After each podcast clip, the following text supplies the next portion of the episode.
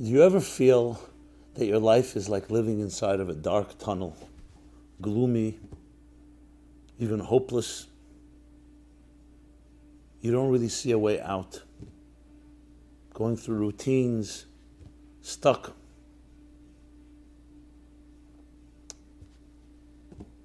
We will be discussing how do I find the light at the end of the tunnel. And that light is not the light of an oncoming train. Please join me in this critical discussion how we can lift our lives from that sometimes monotonous, challenging, dark space.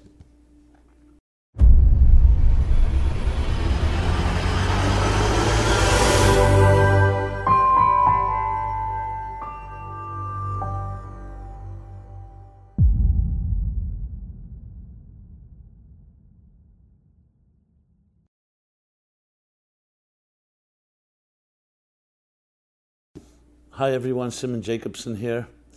How do I find the light at the end of the tunnel? That is what we will be discussing. All of us will go through in our lives ups and downs, twists and turns, moments of great joy and even ecstasy, and then moments of uh, gloom, despondency, sometimes even more depressed state. So, do you ever feel like you're living inside of a tunnel? It's dark, gloomy, often even hopeless. Sometimes those moods pass and sometimes they don't. Thoreau wrote that most men lead lives of quiet desperation. Why quiet? Because we figure out how to adjust we're resilient, so we manage. How many people have told me, My life, how are you doing? You know, I manage. I've been broken in many ways, been hurt, but I pick myself up and I try to forge ahead. It's pretty obvious that as we get older, we become less optimistic. Those dreams, those aspirations, that idealism that marks and is the hallmark of a teenager's life, in most cases, often wanes as we get a little older. People throw in the towel, more resigned. Some say it's being realistic. You know, there's a time when we dreamt, and now we're being realistic. So I want to address all of that because there's no one that does not face this question during their lives and sometimes on a daily basis. Is there a light at the end of the tunnel? How do I find that light? So the joke goes that the person is told, the person is living in a very dark situation, and his therapist tells him, you know, yes, it's dark right now, you're inside of a tunnel, but there's a light at the end of the tunnel. Sometimes you're in a tunnel and you're driving and driving, and then suddenly you see, ah, starts getting brighter, you realize there's a light at the end of the tunnel. And his client says to him, Yes, I know there's a light at the end of the tunnel. It's the light of the oncoming train. so not only is not a light at the end of the tunnel, the light is actually a collision course. So even when we're told that, it could also take a negative spin. And then, of course, this leads us to the big question why is it that some people who are in tunnels seem to know how to navigate and actually find that light? I don't mean of the oncoming train, I mean of a real light, a real new opening. An opening. That's what it really is. And others find it difficult to do. Is this how we're wired? Is it based on our parents and early formative years? How their attitudes were when they were stuck or when they were in a place of that nature? Is there something more? Well, obviously, I wouldn't be speaking about this if I thought it was hardwired, and that's it. What's the point? Either you're, you're able to find it or you're not able to find that light. So we'll be speaking about ways of actually believing that there is a light at the end of the tunnel, and more importantly, how do I find that light? How do I see that light at the end of the tunnel? So, as always, when you speak about topics like this, there's always the great channel challenge of that when you're in the emotional throes of any feeling, whether it's a passionate, positive experience or it's something, a negative experience, it's very difficult to reason with you when you're in that place. And I say you, I mean me too. Because emotions have that ability to consume us, they take over. And when you try to speak rational thinking to an um, emotional state, it's two different languages. In an extreme level, just to, someone has bleeding heart or due to a loss, trauma, or grief, God forbid. A brilliant mind cannot speak to a, a bleeding heart. It's two different languages, not just two different languages, two different paradigms. And understanding that is critical, because very often the naive you may say, let me try to get through to that person. Now, by all means, try. But experience teaches us that sometimes that's not the right approach. Well, I just say sometimes. The truth is, it's never really the correct approach when a person is in that emotional state. They need emotional language. Emotions respond to emotions, the mind responds to the mind. So, if a person is in that balanced place where they're somewhat removed from their emotional subjectivity, by all means, then you have a conversation. But when someone is in a position where you see clearly their emotions are in control, the wisest thing to do is be there with them. If you care about the person, you hold their hand, literally or figuratively. You empathize, you try to listen, and above all, show I'm with you. That gives individual strength. Why do I say this in this context? Because the same is true when a person to say to someone, who's in a very dark place or in a foreboding and I feel really hopeless or resigned, to say, let me tell you something.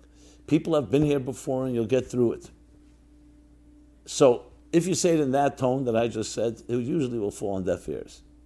Not because you're say, not saying something correct, because that person is not capable of hearing that. Is it true? It's true. Of course it's true. People have been in dark places. And people who've gone through, gotten through it, can actually help the rest of us who have not yet. They teach us through their resilience, through their strength, through their experience. So the challenge is how do you communicate, not just philosophically, but emotionally about this topic? The philosophical part, which we're also addressing, obviously, is not necessary because you need to know in your own heart in your own mind and soul the dynamics of tunnels and lights of the end of the tunnel. And we'll be addressing that. But the big challenge is not just the concept, it's how to, speak about it when a person is in that situation. So we will begin. Let's begin with the, the dynamic of the tunnel vision, if you wish, of that state of mind. That state of mind and in an extreme situation, we're talking about trauma, loss, shock, anything that really causes a person to feel, I can't get out of here. That's a state. That's a true state of, that a person is in. Is it true objectively that he can't get out or she? That's, no, that's not the case. Because we see people have, as they see, the only way, as they say, the only way out is through.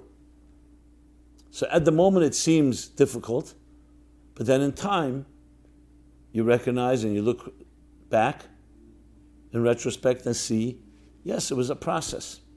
That every dark state can lead to a greater place if you allow it to. On a deeper level, the darkness is actually a stepping stone toward greater light. You'll see that many of the great things that have happened in the world, many great innovations, inventions, creativity came out of either frustration or worse, so, in that context, it was actually the catalyst, that darkness, that tunnel, that allowed us to discover a greater light. Because when we're comfortable, we're more apathetic and we don't have the pressure that often elicits and evokes from us our best.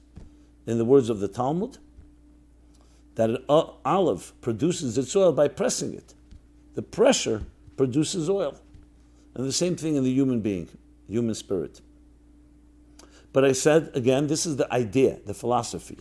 So this can be shared no matter where a person may be. But the challenge, as I said, is not the actual concept, is how do you speak to the heart, emotions that are not feeling it. And often you'll hear someone say, I understand all that, I've read it, I know it, I've told it to others, but now I'm in a place that I don't get it. So here we need to go a little further and deeper into the very nature of what darkness is. In mysticism, in the Kabbalistic literature, there's a concept that some of you may have heard of. I've spoken about it quite often. It's called Tzimtzum. Tzimtzum. Tzimtzum is a doctrine, sometimes referred to as the Seidat Tzimtzum, the secret of the Tzimtzum, that originates in the writings of the, the great Rabbi Isaac Luria, known as the Arizal, who lived in the 16th century. Most of his life we know less about, but the primary last two years of his life, or close to two years, he taught in the northern city in Israel of Tzfat, and he was immediately recognized by all his peers as what they called a Gon Eliki, a divine genius, a divine, um, well, genius is his best word here to say, but divine. They saw something about him that was actually very unique. But what we're addressing is this doctrine. So, though the doctrine, the concept existed before, and is definitely alluded to in earlier Kabbalistic and mystical works, beginning from the great Zohar, the classic Zohar, but it was the Arizal, as he's known, Rabbi Luria, Isaac Luria, that defined it and turned it into a comprehensive formula, if you wish. And what does it consist of?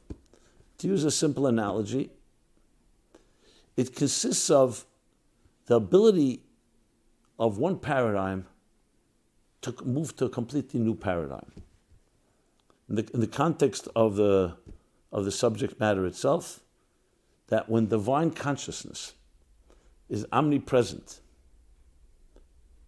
and fills everything, when I say fills, I mean, of course, metaphorically, there's no room for any space for anything else. These are the words of the Arizal.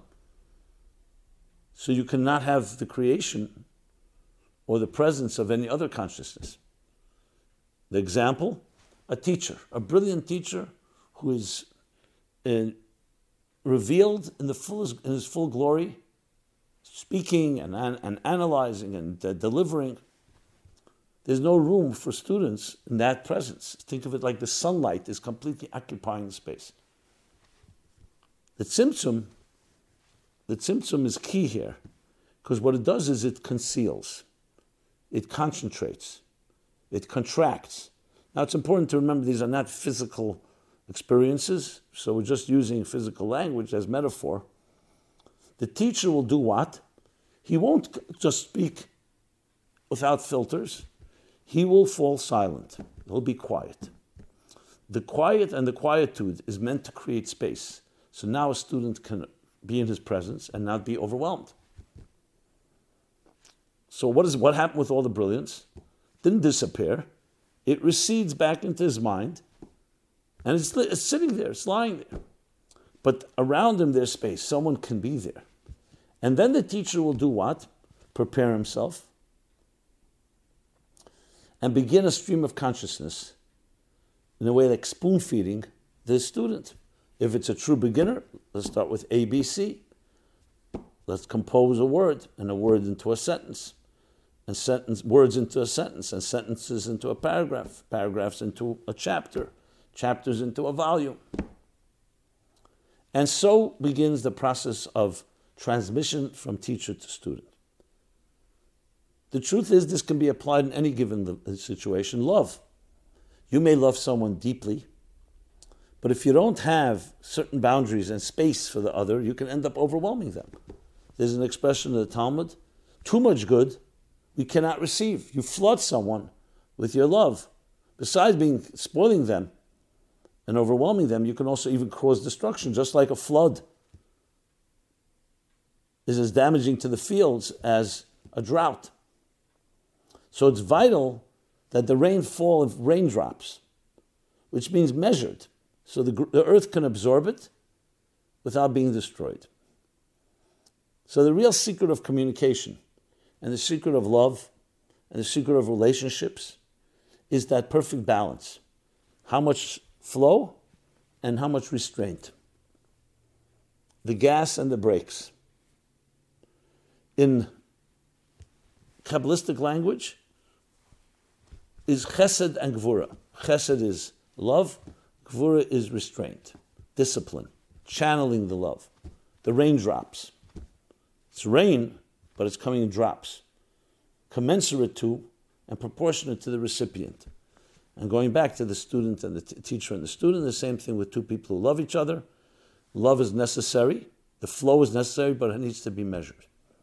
Tzimtzum is essentially that filter, that regulator between the transmitter and the recipient. And in the cosmic sense, in the words of the Arizal, it is the tzimtzum that creates space for another consciousness for an independent consciousness.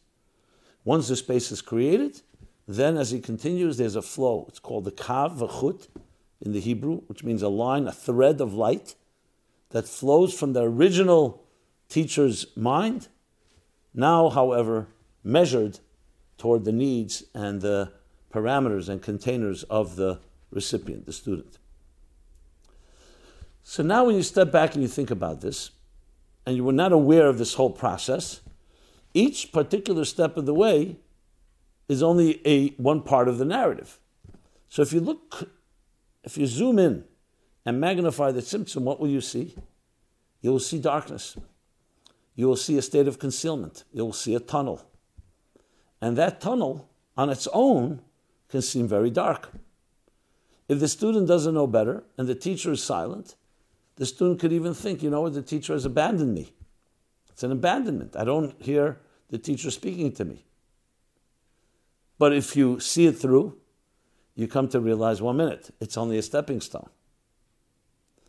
So, here, in this little, I don't want to call little, in this moment, whether you see the darkness as a stepping stone toward light, or you see it as an end in itself, can lie the entire difference of life and death of our hopes and our dreams and our aspirations, or the opposite. Because if you don't see it that way, then right now I'm stuck in this vacuum, in this tunnel. I don't see a way out.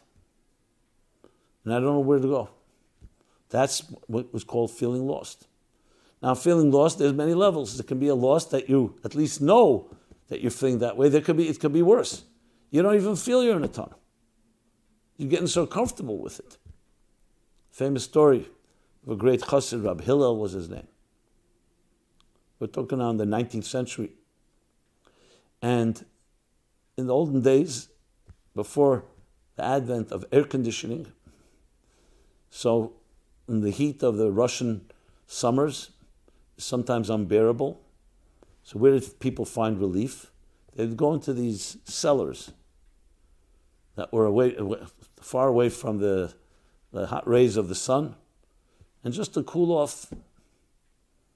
Now, one day Reb Hillel goes down to one of these cellars. Now, of course, there's no electricity, so there's also no light. It's very dark. He comes down, he says, It's so dark here, can't see anything. So one of the other people who was in there, was down there for a while said, Don't worry, stay a little while, you get used to it. Meaning you'll be able to begin. So he said, That's exactly what I'm worried about, that I'll get used to it. So there's a darkness, and there's a darkness that conceals a darkness. In the words of the great Baal Shem Tov, the founder of the Hasidic movement, who said, on the verse in the Bible, the end of Deuteronomy, says, And on that day, that fateful day, I will conceal my concealed face. Or I will conceal, it says, conceal the concealment of my face. What's the double concealment? That it conceals even the fact that there's a concealment. It's one thing you know, I'm in a tunnel, it's dark, but at least I know it's night, it's not day. But what happens if you convince yourself that night is day and that darkness is light and that sadness is joy? Sounds a little like 1984, Newspeak. But emotionally, you get so used to it, you think this is it. Some of us who've suffered feel the status quo of our lives is suffering. It's the default state. And you need to be convinced that's not. Others feel light is our natural state. So we are now in tunnel, a tunnel perspective of things, tunnel vision. And that tunnel of the tzimtzum can be very dark because in that step there needs to be that silence. But in truth, it's not an end to it in itself. It really is a stepping stone. Now, can you explain this to someone who's there in the dark tunnel emotionally?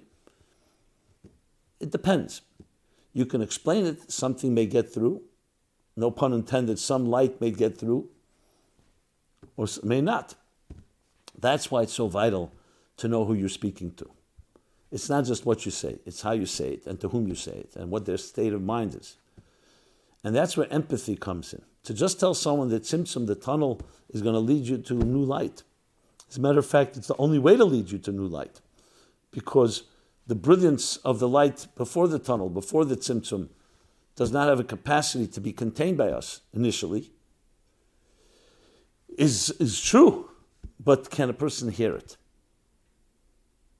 So then, what? It, so why do we talk about it if you can't hear it? So, if number one, it's important to know this because we're not always going to be in the throes of our emotions, and we're not always in that paralyzed state. So, by studying it and learning it, what I like calling the cognitive life raft. So, even though your emotions may not yet be ready, but the mind at least has absorbed and has registered and relates to the idea so when the emotions are somewhat more ready and peeking out from their little dark corner, they have something to hold on to. Secondly, just because a person may not hear it doesn't mean it isn't true.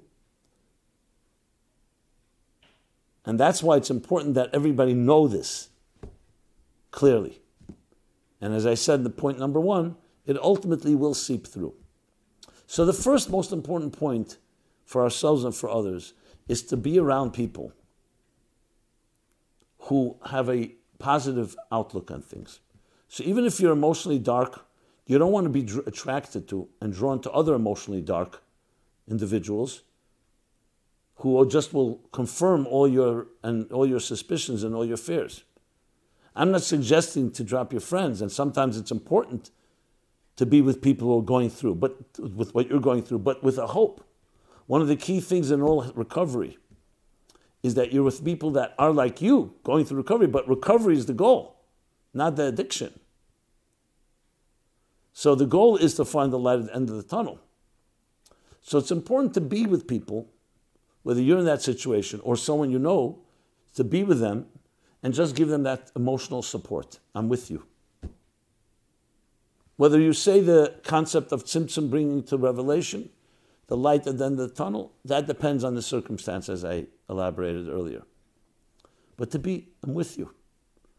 Because you know in your heart that being with that person helps somewhat mitigate, somewhat subdue, and weaken the hold of that very dark place. The mere fact that you're with them is already a light. The, the individual may not know it yet. Because many people say, You don't want to be with me now when I'm in this dark place. Sometimes people say this to their closest friends. You don't want to be, I'm, I'm damaged goods. I will just bring you down. My darkness is too intense. It actually becomes a catalyst for receding, re- retreating because you want into a lonely, isolated place, which is never helpful. Yes, we all need our space and we all need to sometimes have our privacy. That's not what I'm addressing. But not an isolation and loneliness that just feeds into the darker tunnel and digs deeper in, which makes it more difficult to find the light. But here too, you can't assault someone's boundaries. If someone feels they need space, you obviously have to respect that. But you say, I'm always here for you. I'm never going to leave you. That gives a person strength. So even in that darkness of the tzimtzum, says the Arizal, there's a thing called rishimu. There's some trace, some something, something remains from that original state pre-tzimtzum. It's concealed, but it's there. So we're not talking about a hundred percent airtight vacuum. It still needs light to enter, to reveal what's there. But it's like telling somebody who has inner strength and they don't know it yet, it's there. You just have not accessed it yet. So, though the tzimtzum is a dark tunnel, but the tunnel itself carries within it the potential that is to come, the light that will come afterwards. So, it's not light that it contains, but it contains what we call letters, the potential for containers that that dark tzimtzum, the dark tunnel, creates. And then when the stream of consciousness begins, those letters come alive and they carry the DNA of pre tzimtzum consciousness. So, in this context, what you have here is the dynamics of how this works. And I will definitely dedicate more, an upcoming series, to discuss this far more at length. Just wanted to give an overview of it. And what it leads us to come to understand is the dynamics of darkness and light, and the dynamics of tzimtzum and revelation. And the context, the psychological context, means that there is no such thing as a tunnel that's an end in itself. It's not just the light at the end of the tunnel, the tunnel itself is leading toward that. So the first thing, as I said, is empathy, compassion. I'm there with you. The second thing is we are on a journey. A journey. So you may not see the light yet at the end of the tunnel, but know you're on a journey. Just as you got into the tunnel, you're continuing to journey. Your life didn't begin inside of a tunnel. So just as you got here, you continue the journey. So let's just travel together. And as you travel, and a person sees that someone believes in them, and is around others that have been through difficulties and have built greater strengths. Life breaks all people, as Hemingway wrote, and some are stronger in the broken places. So the light begins to emerge. Maybe first, just like the, the dawn, the break of dawn, just as a glimmer, glimpse. But it begins to emerge. And you're ready because you've been prepared, at least cognitively, to this concept. So, how do you find the light at the end of the tunnel? You surround yourself with people who believe in you, who do not give up on you, and do not buy into the narrative that you may even be selling which is it's hopeless, it's dark, it's, there's no way out. Number two, study. There's nothing wrong with reading about tunnels. It may not get through to you immediately, but at least your mind is going to places like that. Don't allow yourself to give in and let your mind also give up. So you can kind of, we all can dream. Many of us dream, we imagine about realities that not necessarily right now on the ground. You say, what's the point? Just fantasy, delusion? No, that's not the point. The point is that you want to free your mind and open up new possibilities. It's just like somebody who's living in a very toxic chamber and needs to open up a window has to go outside for a walk.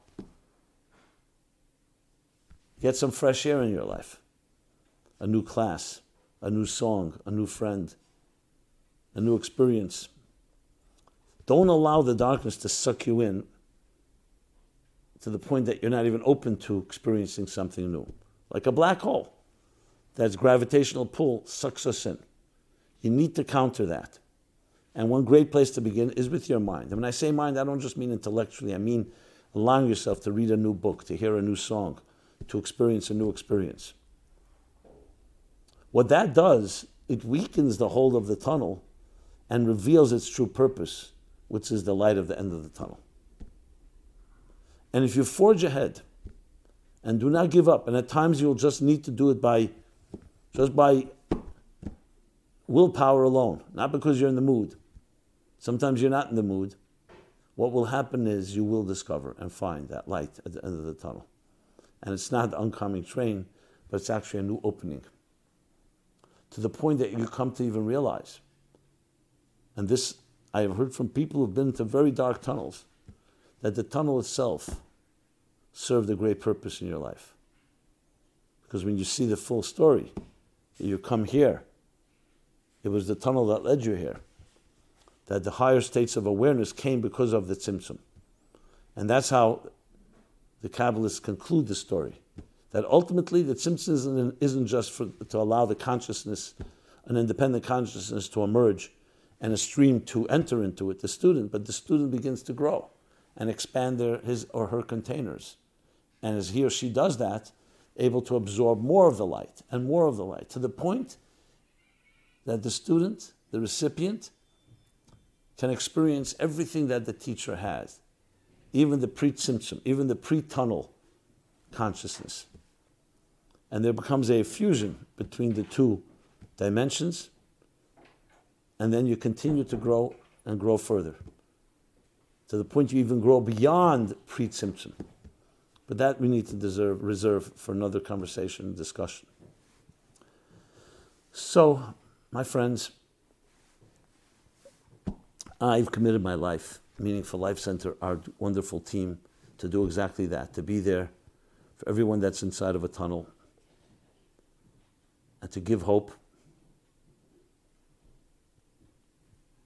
and courage and strength and fortitude to forge ahead recognizing that the tunnel itself is simply a stepping stone toward greater light.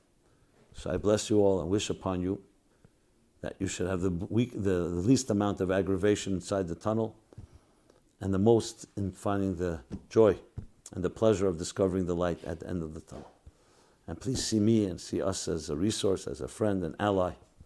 MeaningfulLife.com is our uh, hub, our oasis. Feel free to browse. There's a full schedule of programming, different topics for different audiences, for different states of mind, for different moods. We're living in challenging times in many ways. We also have great gifts and blessings. But even challenges are, can, can and should serve as leading us to greater growth. And may that be the case to each one of you. Stay healthy, stay strong, and get stronger and stronger, even in the broken places. Be well. This program is brought to you by the Meaningful Life Center. Please help us continue our programs. Make even a small contribution at meaningfullife.com/donate.